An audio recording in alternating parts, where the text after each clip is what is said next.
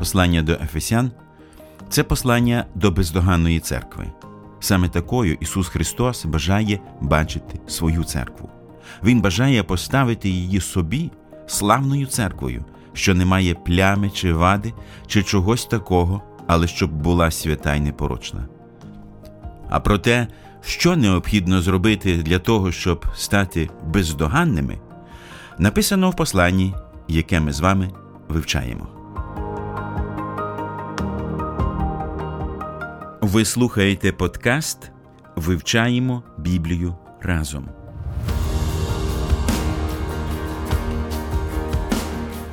Вітаємо вас, дорогі брати і сестри, всіх, хто приєднується до нас, щоб продовжити дослідження послання апостола Павла до Ефесян. Сьогодні ми відкриваємо п'ятий розділ цієї книги. Як завжди, з вами Олександр Чмут, Ростислав Бабенко і Сергій Судаков. Помолимося на початку нашого вивчення. Великий наш Бог, Отец и Дух Святой, мы просим Тебя о том, чтобы Ты благословил нас, когда мы будем сейчас обращаться к Твоему Слову. Мы молим Тебя о том, чтобы Ты, направляя ход наших мыслей, Боже, способствовал нашему лучшему разумению Слова Твоего, чтобы Ты даровал нам возможность принимать Слово Твое с верою и силу быть во всем послушными Слову Твоему. Мы молились во имя Иисуса Христа. Аминь.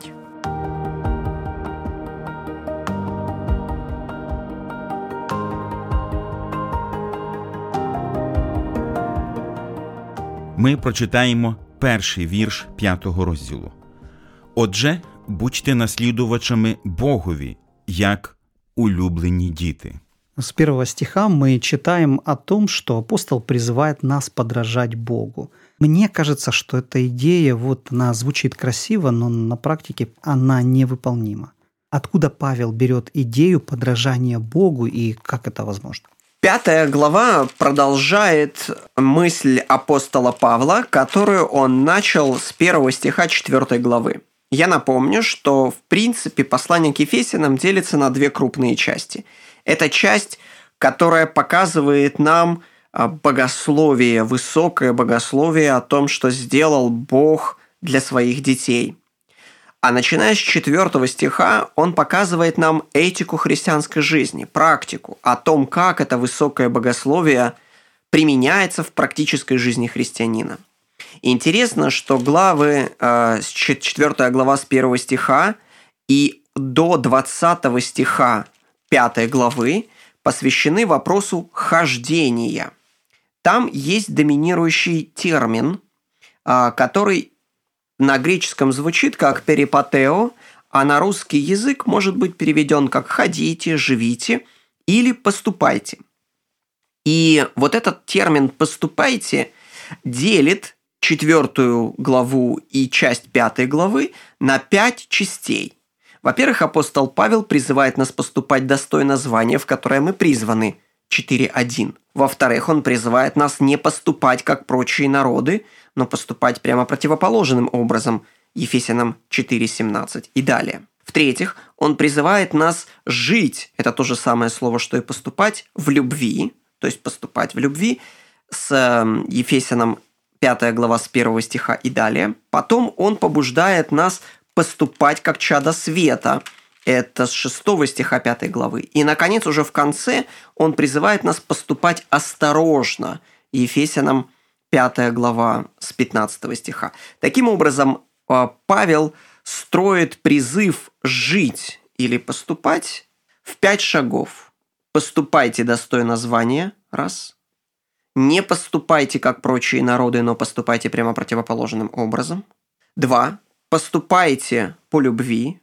Три. Поступайте, как чада света. Четыре. И, наконец, поступайте в мудрости – с осторожностью. 5. Вот эти пять частей. И сегодня мы как раз можем поговорить о трех частях. Мы поговорили о том, что значит поступать достойно призвания, поговорили о том, что значит не поступать как прочие народы. И сегодня нам представляется шанс поговорить о том, как мы призваны жить или поступать в любви, в свете и в мудрости.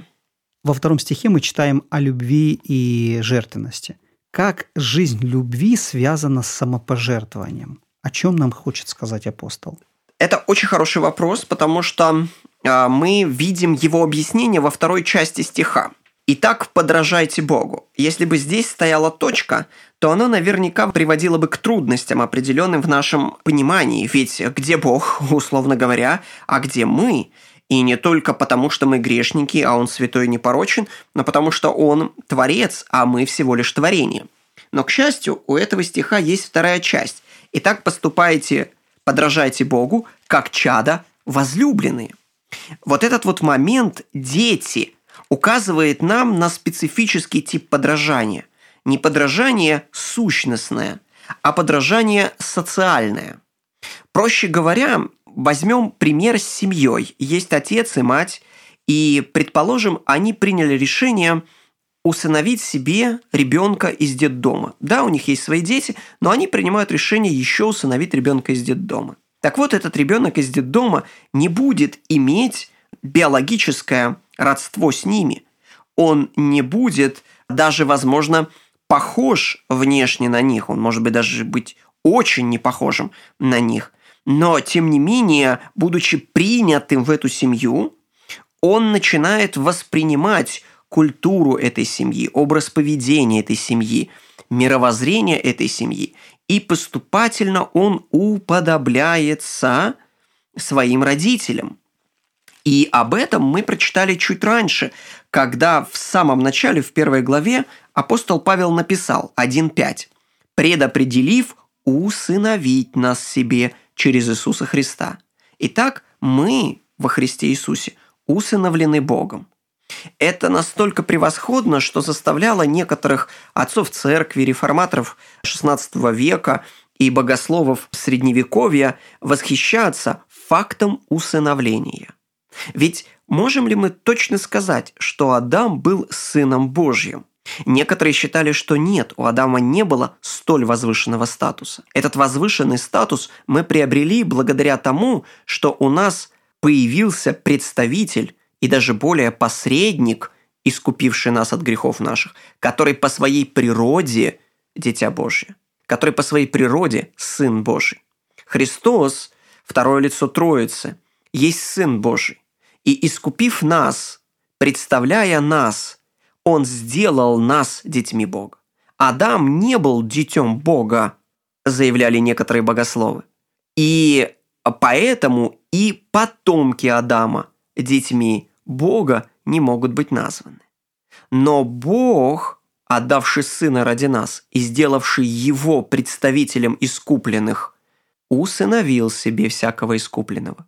Ведь если Христос – Сын Божий, то и мы становимся детьми Божьими. Но здесь важно понимать, что если Христос – Сын Божий по сущности, как родные дети, то мы же дети Божьи по усыновлению – но образ поведения и родных, и усыновленных детей отличить невозможно.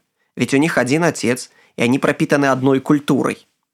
Этот фактор социального уподобления или социального сыновства – это очень важный момент во всем Священном Писании. Он помогает нам понять слова Иисуса Христа, которые Он говорит фарисеям.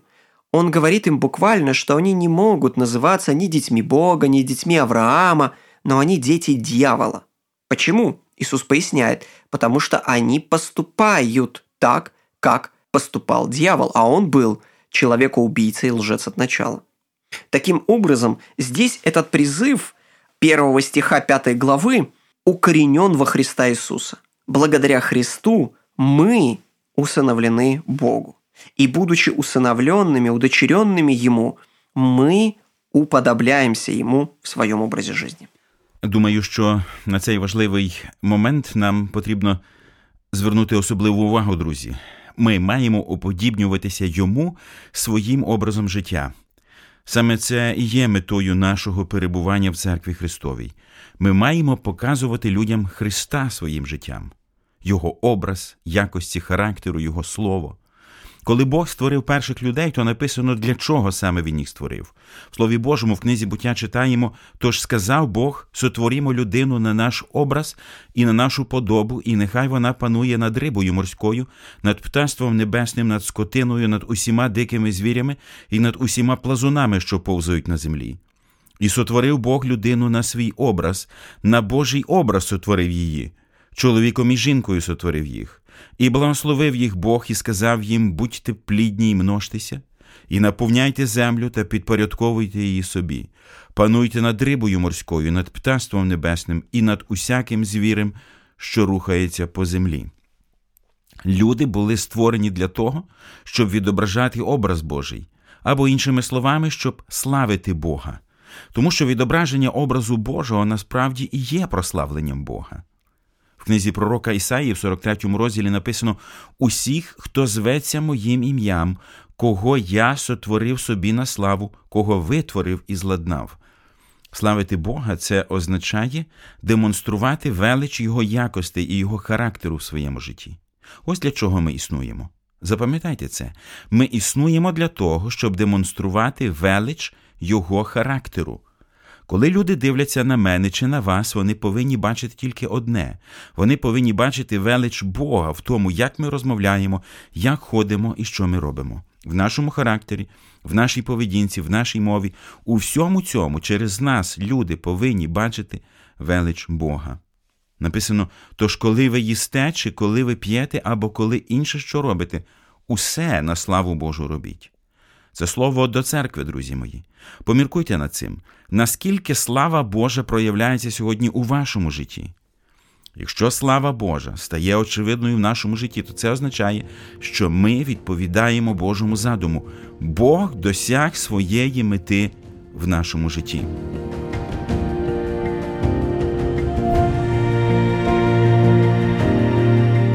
Біблія найкраща інструкція і застосування життєвих навиків.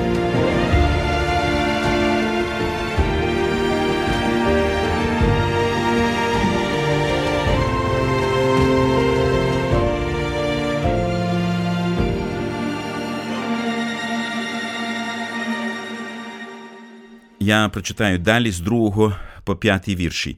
І поводьтеся в любові, як і Христос полюбив вас і видав за нас самого себе, як дар і жертву Богові на приємні пахощі. А розпуста та нечисть, усяка й зажерливість, нехай навіть не згадуються поміж вами, як личить святим, і гидота, і марнословство, або жарти, що непристойні вам, але краще дякування. Знайте бо це, що жоден розпусник чи нечистий, або зажерливий, що він ідолянин, не має спадку в Христовому і Божому царстві. Двічі в цьому тексті вжите слово любов, полюбити. В чому полягає особливість Христової любові? Это очень важная тема, потому что любовь, как она представлена на страницах Нового Завета, выходит на новый уровень. Ветхий Завет призывал нас возлюбить Господа превыше всего и возлюбить ближнего, как самого себя. Но Христос произнес ученикам очень странную фразу «Я даю вам заповедь новую – любите друг друга». Это кажется несколько странным, ведь заповедь любить друг друга была и в Ветхом Завете. Любить ближнего была в Ветхом Завете. Что же имеет в виду Иисус, когда Он говорит, что та заповедь, что Он дает, новая? А значит, это следующее. Христос поясняет, что Он возлюбил своих учеников так, что отдал жизнь свою ради них. Ведь нет больше той любви, чем если кто жизнь свою отдаст за друзей своих. А вы, друзья мои. Таким образом, Иисус показал нам величие любви. Смотрите, любовь Иисуса к нам стала столь возвышенной, что мы, будучи Его ближними, были поставлены им в Его глазах выше Его самого. Он поставил нас выше себя. Он отдал свою жизнь вместо нас. Он обнищал ради нас, чтобы мы обогатились Его нищетой. И это значит, что сегодня нам поставлена новая планка любви. Мы призваны отнестись к ближнему так же, как Христос отнесся к нам. Ведь фактически, если мы говорим о братьях и сестрах, каждый соединенный со Христом, одно с Ним. А стало быть, всякий наш брат или сестра будучи соединенными со Христом, в наших глазах должны быть столь же ценны, как и сам Христос. Это необыкновенно возвышенный призыв.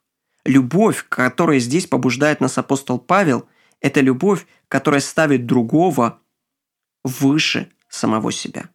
Это не просто любить так же, как я люблю самого себя, но даже больше, будучи готовым отдать жизнь свою ради других. И Павел именно на это указывал нам, повторяя нам «Я сделался узником за вас» 3.1. «Итак, я узник в Господе, умоляю вас» 4.1. Он показывал, что он любит Ефесян так сильно, что готов пойти в вузы ради них.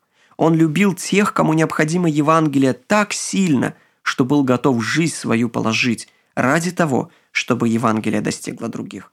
Павел буквально ставил свою жизнь ниже жизни ближних и был готов отдать свою жизнь ради блага ближних. Вот почему 5.2 и звучит так. «Живите в любви, как и Христос возлюбил нас и предал себя за нас в приношенні жертву Богу». Життя в любові, друзі мої, це і є прямим відображенням Божої слави. Про Бога написано, що Він є любов. Прояв найвищого рівня любові ми бачимо в тих стосунках, які має між собою Отець, Син і Дух Святий. Наші стосунки, як братів і сестер по вірі, які ми маємо, мають також відображати саме ось цю любов, еталоном якої є Господь. Далі, у цьому ж п'ятому розділі, ми читатимемо, як саме чоловіки мають любити своїх дружин. Для цього є лише один стандарт: потрібно любити так, як Христос полюбив церкву.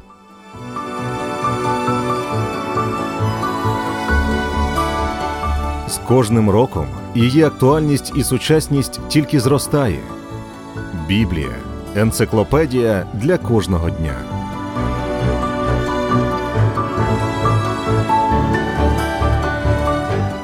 Ми продовжуємо читання далі, 6 по 14 вірші. Нехай вас не зводить ніхто словами марнотними, бо гнів Божий приходить за них на неслухняних, тож не будьте їм спільниками. Ви бо були колись темрявою, тепер же ви світло в Господі. Поводьтеся, як діти світла, бо плід світла знаходиться в кожній добрості і праведності і правді.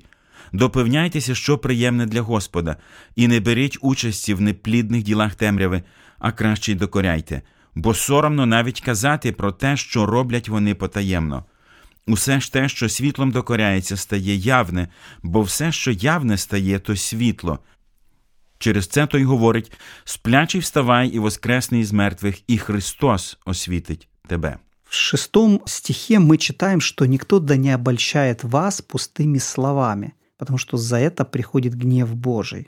Да, конечно, безусловно. Ведь мы находимся все еще э, в той же литературной единице с первого стиха 4 главы по 20 стих 5 главы. Поэтому, конечно же, Павел следует все той же логике – он напоминает нам, что есть прочие народы, и есть мы, новый народ в Господе. Есть те, кто помрачены в разуме, и есть мы, кто познали Христа. Есть те, кто ходят в ветхих одеждах, и есть те, кто облеклись в новые одежды.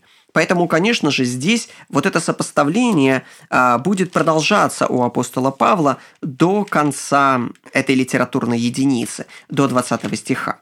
И здесь апостол Павел – указывает на противопоставление, еще раз я резюмирую, старого народа и нового народа, нас по ветхому человеку и нас по новому человеку, непросвещенных и просвещенных. Павел начинает новую мысль или он продолжает то, что уже говорил ранее? Да, апостол Павел открывает э, новый раздел. Этот новый раздел начинается с шестого стиха и он до 14, 6 до 14. И здесь э, понимание того, что это новый раздел, выступает восьмой стих, где Павел говорит, вы некогда тьма, теперь свет в Господе, поступайте как чада света. Да, то есть он призывает нас жить в свете. Если в предыдущем отрывке он призывал нас жить в любви, второй стих, то здесь он призывает нас жить в свете. А давайте, прежде чем мы поговорим про то, как жить в свете, я скажу несколько слов о том, как жить в любви. а точнее, как не жить. Потому что, во-первых, апостол Павел сказал «живите в любви», и мы сказали, что это значит буквально быть готовым ради Евангелия, быть готовым ради истины и благочестия, быть готовым ради благополучия нашего ближнего, отдать жизнь свою. Но дальше апостол Павел показывает нам прямую противоположность. Третий стих. «А блуд и всякая нечистота и любостяжание не должны даже именоваться у вас». Очень часто эти стихи читаются вне зависимости от э, темы, поднятой Павлом о любви. Но это неверно. Ведь апостол Павел говорит, что есть истинный образец любви. Какой он? Он отвергает себя ради славы Божьей и блага ближнего. Откуда мы берем идею славы Божьей? Мы бы берем ее из конца второго стиха. Христос предал себя в приношение в жертву Богу, в благоухание приятное. Откуда мы берем идею, что это делается ради нас, так как Христос возлюбил нас и предал себя за нас? Настоящая любовь идет на шаг самопожертвования ради блага ближнего и ради славы Божьей. Но что является прямой противоположностью жертвенной любви? Прямой противоположностью жертвенной любви выступает, и вот это ключевое слово, любостяжание. Потому что я убежден, что все эти слова – блуд, нечистота, сквернословие, пустословие, смехотворство и так далее – крутятся вокруг одного стержневого слова – любостяжание. Любостяжание можно было бы перевести простым словом «жадность». Желание накапливать, желание стягивать, желание тянуть под себя. Этот стих, я думаю, что нам поможет понять, Отрывок из послания к Колосинам. Позвольте мне прочитать. Это Колосинам 3.5. Апостол Павел пишет. Считается, что послание к Колосинам написано одновременно с посланием к Ефесинам, поэтому у них там очень большие переклички, но я прочитаю вам один стих, Колосинам 3.5. «Итак, умертвите земные члены ваши. Блуд, нечистоту, страсть, злую похоть и любостяжание, которое есть идолослужение». Примечательно, что апостол Павел здесь тоже говорит про блуд, нечистоту и любостяжание. Он берет ту же цепочку – блуд, нечистота, страсть, злая похоть, любостяжание – и сводит к трем пунктам. В Колосинам 3.5 их несколько больше. Я позволю себе прокомментировать Колосинам 3.5. У Павла есть цепочка прогресса. Мы можем видеть внешнее проявление – блуд. Блуд – это конкретный поступок поведения, который заключается в сексуальной нечистоте – эта сексуальная нечистота является проявлением внутренней нечистоты, внутренним желанием нарушить чистую заповедь Божью, внутренним желанием переступить порядок, установленный Богом. В свою очередь, нечистота – это результат страсти. Страсть есть не что иное, как сильное желание, как буквально эмоция, которая мною управляет – в свою очередь, эта сильная эмоция, которой мной управляет страсть, является проявлением похоти, или, как Павел пишет, злой похоти. Похоть – это желание. Это уже не просто эмоция, но внутреннее, жгущее, выжигающее изнутри желание, когда хочу очень сильно. И, наконец, в свою очередь, это желание есть не что иное, как любостяжание. Казалось бы, где здесь логика – ведь любостяжание – это всего лишь жадность. Но Павел говорит здесь, что любостяжание есть не что иное, как жизнь ради себя. Жизнь, когда ты гребешь под себя. Жизнь, когда все крутится вокруг тебя и твоих собственных желаний. Я-центризм. Поэтому Павел и говорит, что вот это любостяжание есть идолослужение, поклонение самому себе. Таким образом, возвращаемся в Ефесиным. Вот что говорит Павел – есть два сценария жить. Жить в любви. Это значит жить ради Бога, Его славы и ради ближнего, Его благополучия. И есть второй сценарий жизни. Это жить ради себя, но тогда быть идолопоклонником. И здесь Павел просто повторяет то, что написал Иаков в своем послании, когда он сказал, от чего у вас вражды и распри, не от вожделений ли, воюющих внутри вас, так если есть эти вожделения, которые воюют внутри вас, вы всего лишь блудники и блудницы. Вот как слово «блуд» и «нечистота» в данном случае касается не просто сексуальных девиаций, а относится к эгоизму, к поклонению самому себе. Підсумовуючи все, про що ми встигли поговорити сьогодні, доторкнувшись до кількох перших віршів послання апостола Якова, я повторю те, що вже говорив раніше. Головне покликання кожного без виключення християнина полягає в тому, щоб відображати Бога своїм життям. Але для того, щоб бути спроможним відображати Божий образ, друзі, його насамперед потрібно знати і причому особисто. Проблема багатьох людей, які називають себе християнами, полягає в тому, що вони особисто не знають Бога. Про це написано в Слові Божому. Протверезіться належно та не грішіть, бо деякі з вас Бога не знають на сором вам кажу це. Проблема людського гріха невід'ємно пов'язана із незнанням Бога. Відповідно, для того, щоб повернутися в досконалий образ Божий, потрібно знати, з ким ми маємо справу, потрібно знати Бога. Через Євангеліста Івана Христос говорить, життя ж вічне це те, що пізнали тебе, єдиного Бога правдивого та Ісуса Христа, що послав ти Його.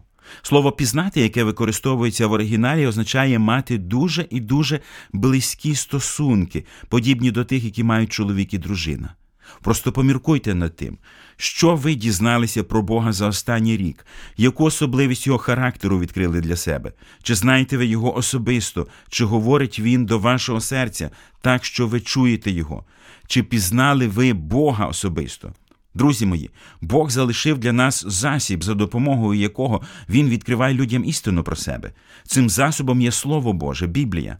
Таким чином, пізнавати Бога можна через істини Божого Слова, про яке написано, що усе писання Богом натхнене і корисне до навчання, до докору, до направи, до виховання в праведності, щоб Божа людина була досконала до всякого доброго діла готова коли ми зустрічаємось з Богом і починаємо досліджувати Його слово, ми починаємо пізнавати Його все більше і більше. І це є умовою для того, щоб людина могла уподібнитись Христу. Ми можемо уподібнитись йому і відображати його образ тільки завдяки Слову Божому. Все служіння церкви обертається навколо Божого Слова, яке покликане змінювати людей. І тому ви правильно зробили, що сьогодні досліджували Біблію разом із нами. Але наш час для вивчення Слова Божого вже вичерпався. Дякуємо, що прослухали цей подкаст. Ви можете підтримати наше служіння за реквізитами в описі. Свої відгуки надсилайте нам за посиланням знизу. Всього вам найкращого і до наступної зустрічі!